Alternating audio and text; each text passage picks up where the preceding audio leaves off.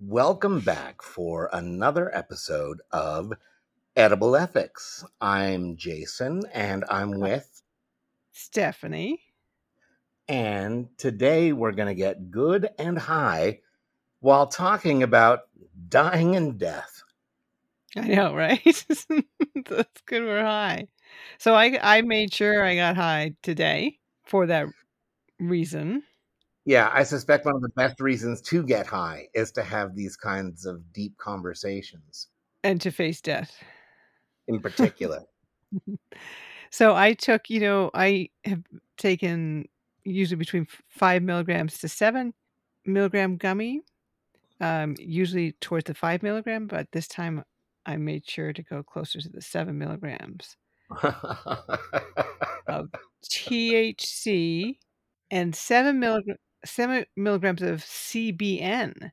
yeah, so normally people talk about um, CBD, but this is CBN. This is a, as you say, a newer kind of interesting thing. Another cannabinoid. Am I saying the name right? Ca- No, cannabinoid. That's right. That sounds better. Um, that supposedly reduces inflammation, but really, who knows? How are you high? oh, I'm high in a variety of ways. I started about uh, an hour ago with some fast acting gummies. Nice. So these are a combination of CBD and THC, one to one. They're 10 milligrams each. And the claim on the package is that their onset time is five to 15 minutes, Wow, that's fast. while their duration is two to four hours. So instead of waiting around wondering whether I'm getting high, these fast acting gummies will tell you pretty fast you're high or you're not, and you need maybe one more. Or in your case, you need to up the dose from, you know, five to seven or seven to 10. yeah, right. And you, so you found they work. I, I do find that there is an immediate uh, or semi immediate onset. Part of it, I suspect, is a, a placebo effect or an expectation effect, but I'm willing to accept that because I genuinely, authentically feel different after 15 minutes. There you go. You're high. You're high. So that's what I started with. And then I went outside and I decided to hit the joint Oh, an actual joint. an actual joint, a pre rolled joint. And this one is a hybrid, and it's not a very high quality one. Um, so, but by which I mean it's not a brand name one, it's, you know, a shop version. Uh, so it doesn't have the same kind of potency as a brand name one would, but it definitely offers me that kind of immediate full body, but also lightheaded uh, in the in the good way sensation. Okay, well, we both sound ready then to tackle death. I do have my pen handy, as uh, Stephanie knows. I like to, well, uh, as repeat listeners know, I like to hit the pen during the uh, course of our recording sometimes to loosen my muscles and, and get me talking and thinking and so forth. Um, so I have that at the ready, and that has got a high quality hybrid, uh, high potency strain. Nice. So, would you like me to get us started, Stephanie? Yeah, I mean, you said death and dying, but we're going to narrow that down a little bit, right? So we're talking specifically about aided dying. Yeah, exactly. Today we're going to talk about aid in dying, and in particular, because you know this landscape of even thinking about, let alone talking about, let alone planning for death, is really ethically fraught and complicated. We just really wanted to have a much more specific focus for us today, even though that focus allows us to ask these deeper questions uh, about, you know, what kind of death do I want to have? So let's get started. Medical aid in dying is our topic. And before we start talking about what we think about this issue, let's talk just briefly about our own deaths. Uh, we have not died. we have not died. How do you feel about your own death? I wrote a haiku recently in which I clarified that at some points in my life, I very richly craved my own death, but I don't think I've ever been particularly fearful of it. I'm much more ambivalent about it. Uh, I do think that I've got some wishes I'd like to be carried out, but I have not made those wishes clear to anyone really beyond my sister. I have had uh, fear around death, sometimes very substantial and painful, that abided somewhat as I grew into adulthood. And then it got better or more manageable to a degree when I had children because then I was more afraid of them dying than myself. Okay.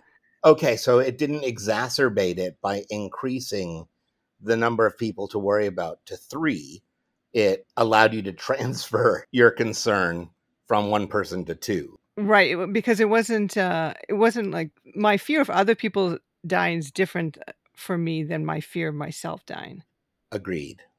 Okay. It was more, yes, I replaced it was a bigger it's a bigger fear to witness my own children dying than to die myself, which is, you know, that's a little bit selfish, right? Because I'm saying they are going to die whether I'm around to see it or not. You'd rather they watch you die. Yeah, so it's like again a little bit selfish. Like I should be there for their deaths, and I'm not like I'm, I'm not like I'm out. I'm out of town. so okay, well, so that I mean, I didn't know that that you have not had fear around it. Um, yeah, in part because I don't have any dependents, so I have I have nowhere else to deflect it. I mean, I'm certainly more concerned about my loved ones dying than I am concerned about my own death. So, for instance, you know, any close friends or uh, even you know close colleagues, students, former students, I wouldn't want to see anybody pass. So anyone, you're more afraid of anyone in the world dying than you. like better you die, better you die than a former student. Is that what you're saying? Uh, not so much better. It's just that my mind is more preoccupied with, uh, with. If I were to think it through, my mind would be more preoccupied with that than with my own death. It's not that I'm valuing them differently in any sort of conscious way. I mean, I'm having a start here because I think this is a conversation that often disguises itself as a conversation about ethics and morality when really it's a conversation about mortality and the people and people's feelings about their own deaths. A hundred percent. So we're going to keep in mind our feelings about mortality as we move through this discussion of, of medical aid in dying, which is a discussion that happened recently on a on a national scale in Canada. So I became aware of the situation in Canada actually somewhat inadvertently. I was giving a lecture to some I was giving a lecture to some health professional students about dying and death and about how to elicit conversations uh, with their patients about these very complicated topics. And uh, at the end of the class, one of the students came up to me and said, What do you think of what's going on in Canada? And I said, I have no idea what's going on in Canada. And he pointed me to a statistic from a recent report in Canada indicating that over the course of 2022, there were 13,241 medical aid in dying provisions reported in Canada, accounting for 4.1% of all deaths nationwide. So we should say Canada recently enacted not not terribly recently, but a couple few years ago. Yeah, about seven years ago. Oh, seven years ago, a national medical aid in dying program. Exactly. So we have some on the state level here in the U.S. Um, there's other countries that provide legislatively for aid in dying, but this is this is a fairly robust example, you know, directly to the to the north of us. Exactly. And so what focused on was that 4.1% of all deaths in Canada number because I had just been presenting on data from Oregon, which is the state that first managed to enact and uh, put into effect a statute permitting death with dignity, is what it's called, but medical aid in dying more broadly. And over the course of the first decade or so of those of those deaths in Oregon, we're talking about a very small percentage. Even 10 years after the program was established, we're talking about 60 out of 30,000 plus deaths in Oregon, which is 0.002% of the Oregon population. In Canada, 4.1% of the population. I had heard of what's going on in Canada as well. I didn't hear that statistic, but I had, you know, a number of relatives or Facebook friends um, from the right side of the political equation offering some, you know, panicked remarks and commentary on what was happening in Canada. Mm. And in particular, was it this increase uh, year after year of the number of provisions for medical aid in dying that was of concern? I don't think it was um, in response to any particularly statistics, more that th- there was a lot of kind of right wing news coverage about the whole program and that they were essentially, you know, offering it to anyone who came in with like a broken ankle or feeling a little sad. Indeed. It seems like there's kind of an interesting coalition against medical aid in dying. Do say more. I mean, you definitely hear it from the right wing, the political right wing in America in any case. You hear it from the the conservative Christian community, which often aligns with the political right but not always. But you also hear it from people like disability advocates. And disability advocates definitely certainly uh, fall on the left and, you know, potentially far left side of the spectrum compared to how far the right has gone recently. So you're right. There's an interesting amalgamation. Uh, you know what people used to call strange bedfellow. No, let's see what if we can figure out why that is. Well, uh, typically they give different kinds of reasons for their objections. What are the objections?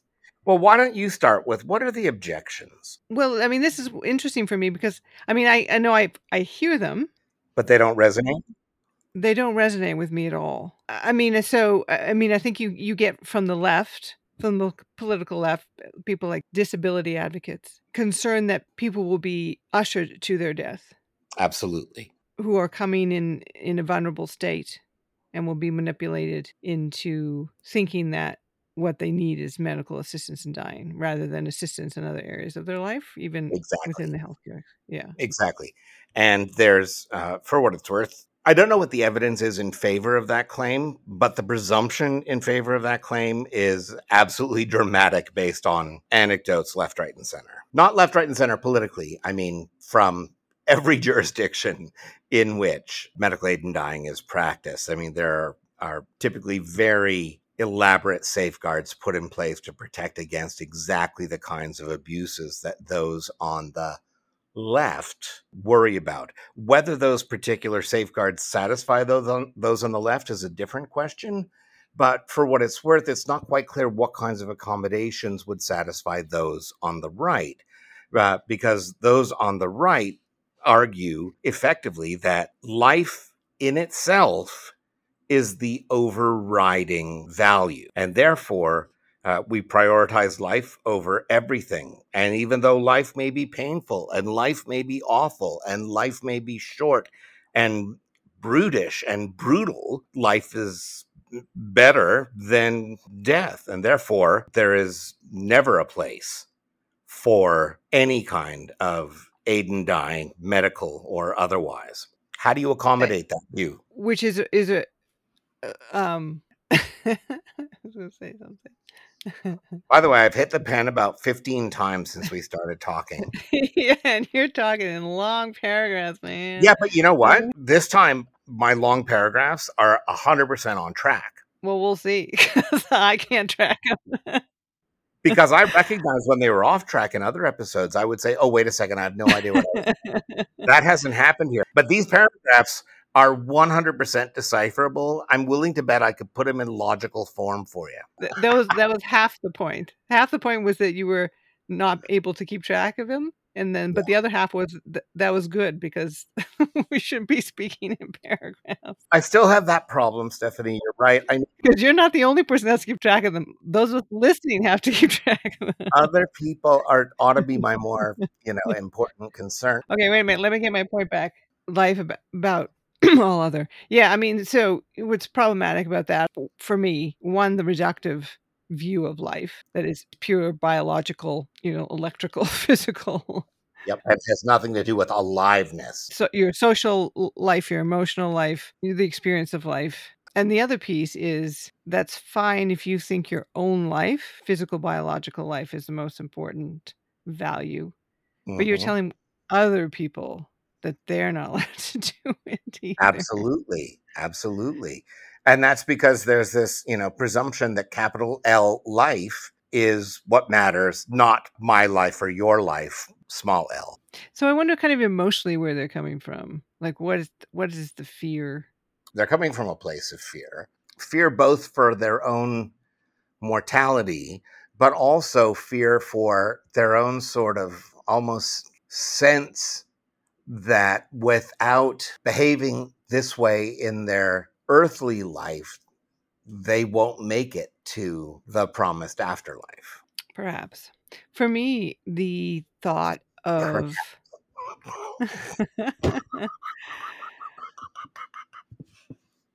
for me the the thought that I could get aid, effective aid in choosing the time of my death helps me manage the fear of dying. You know, typically when we talk about this, we talk about this as end of life planning or advanced care planning. I think that's the wrong language. I think we ought to describe this as life planning. We are planning our lives, and our lives inevitably include uh, death. Death, it's as Dave Barry once uh, opined, you know, death, it's our biggest killer. and you have said, which I think is nicely put, that you see this kind of ethical issue aren't about death and dying, they're about death or dying. Exactly. I think that's the way we ought to think about this. What we're sort of offering the opportunity for with medical assistance in dying is the opportunity to end one's dying process. Yes, simultaneously it ends one's life, but the goal, the ambition, is to end one's dying. Uh, is that ushering in death? Well, in every case, we're talking about inevitable death or just about inevitable death. Are you suggesting that there is an outcome that is not death? So, is there such, you keep saying inevitable death. Is there any other kind? Absolutely. Uh, effectively, inev- oh, can I get in on that? So, well, no, because what you will, what you'll be experiencing is dying prolonged over a very long period. What you will have experienced is what we're currently offering is a slightly increased lifespan. Uh, no, no, no, but, no, wait, wait. You didn't, you didn't get my joke. Damn it.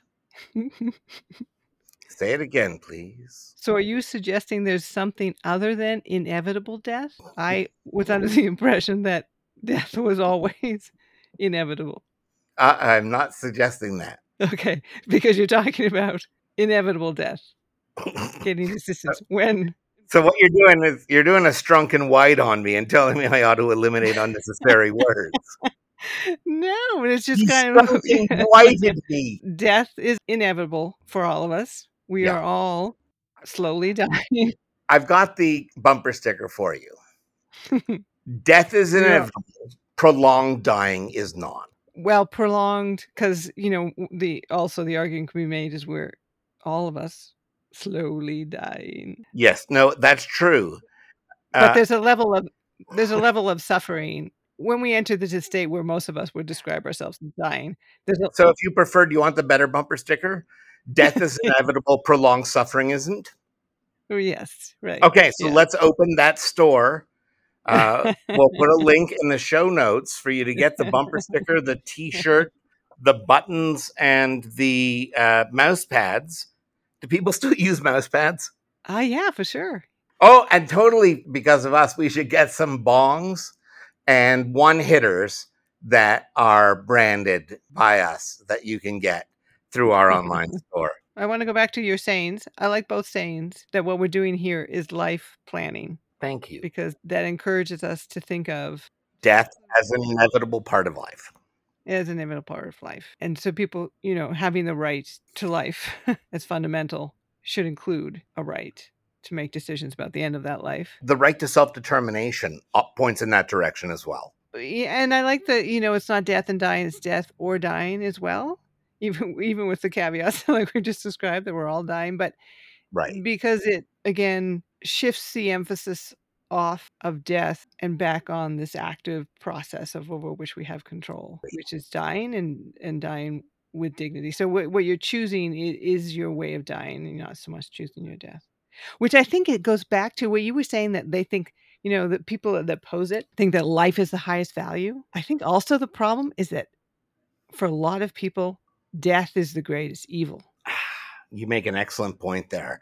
And it's um I think put it in that in that not just values context, but in that particular context of good versus evil or virtue versus vice or sin. Yeah, absolutely. There's that. You know, in fact, it's it is the greatest sin, right? Because those who are not sinful or, or absolved of their sin will not will will rise again. So to to die is to fail, and it's this shameful thing mm-hmm. about dying that we have. Just so weird because everyone does it. It is inevitable, and yet you lose the battle if you die. Yeah, even though apparently life was the most important value. Right. Right.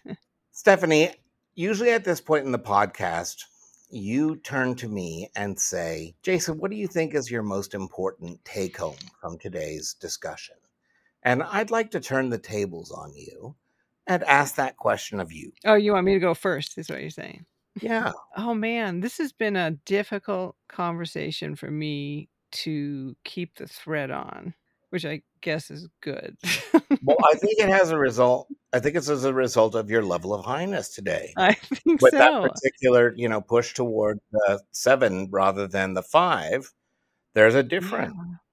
Yeah. yeah, I've been high before, but I don't know if it's a combination of the subject and the marijuana, but whatever I've done today has allowed me to determine that the logic of this conversation is pretty straightforward, except for the two places where you said, Hey, Jason, stop doing that. And you'll just cut that bit out. you won't even have to change the order of anything. Editing this will be as easy as a Sunday morning. I think you're going to be very, you're going to be very surprised. I think that my biggest takeaway is just still what I went in the conversation with is that really important before getting into the weeds of talking about an ethical issue like dying and death. It's really important to get an emotion check and try to establish kind of the emotional landscape of this issue on which the ethical landscape. Absolutely.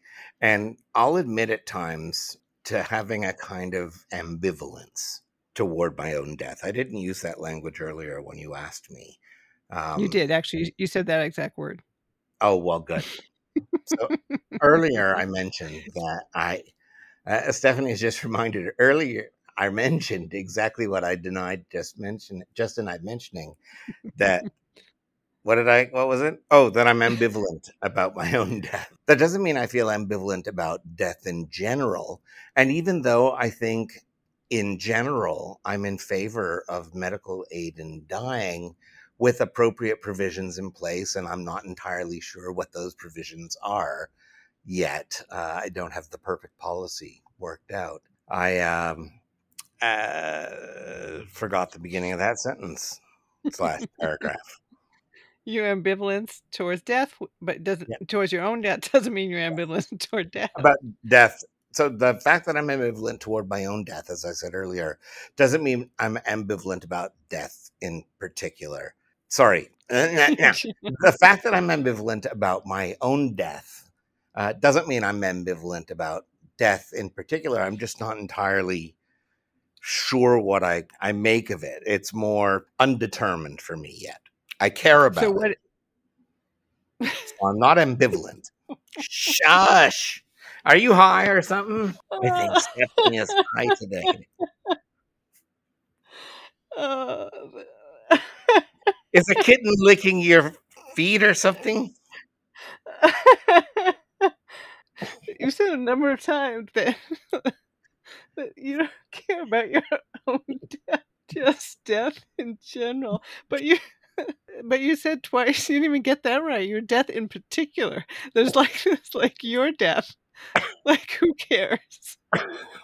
And then there's all the rest of us in particular whose death matters some way.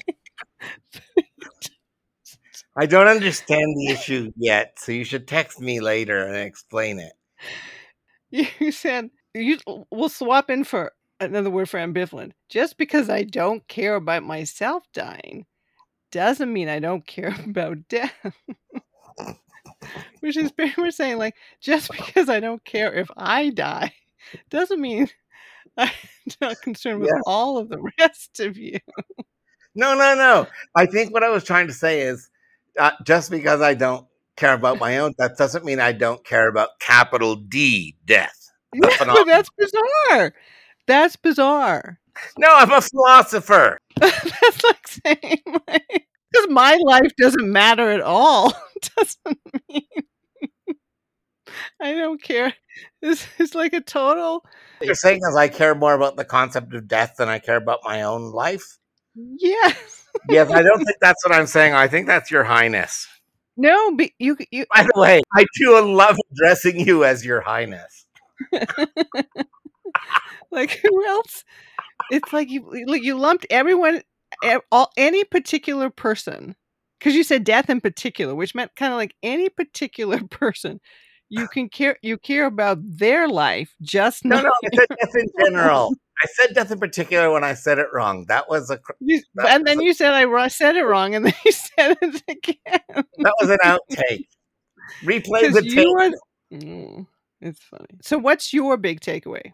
that if you want to be able to sort of live in the moment, you need to be thinking about the future. And that is uh, the phenomenon that I am just calling here life planning. And it includes end of life planning. But I don't want us to think about end of life planning as particularly scary because it involves death. I want us to think about end of life planning as part of life planning because it, like death, is inevitably a part of life. Life planning.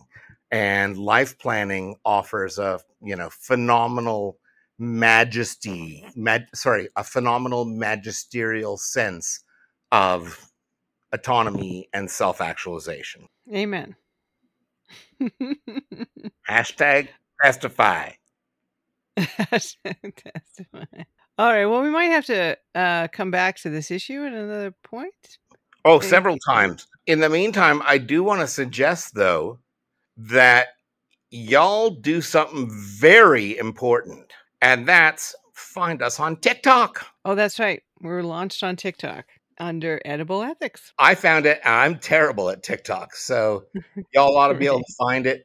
Please uh, watch the uh, uh, entire videos. If you find them interesting, please watch them all the way through, heart them, follow us, and then tell your friends. That's right. And and we appreciate any reviews or like or follows on your podcast platform of choice as well. That helps people find our little show. pass the podcast to the left hand side. Join us in a couple weeks getting good and high. And thank you for joining us today for the same purpose. I'm Jason and Stephanie. and we're signing off. Sayonara.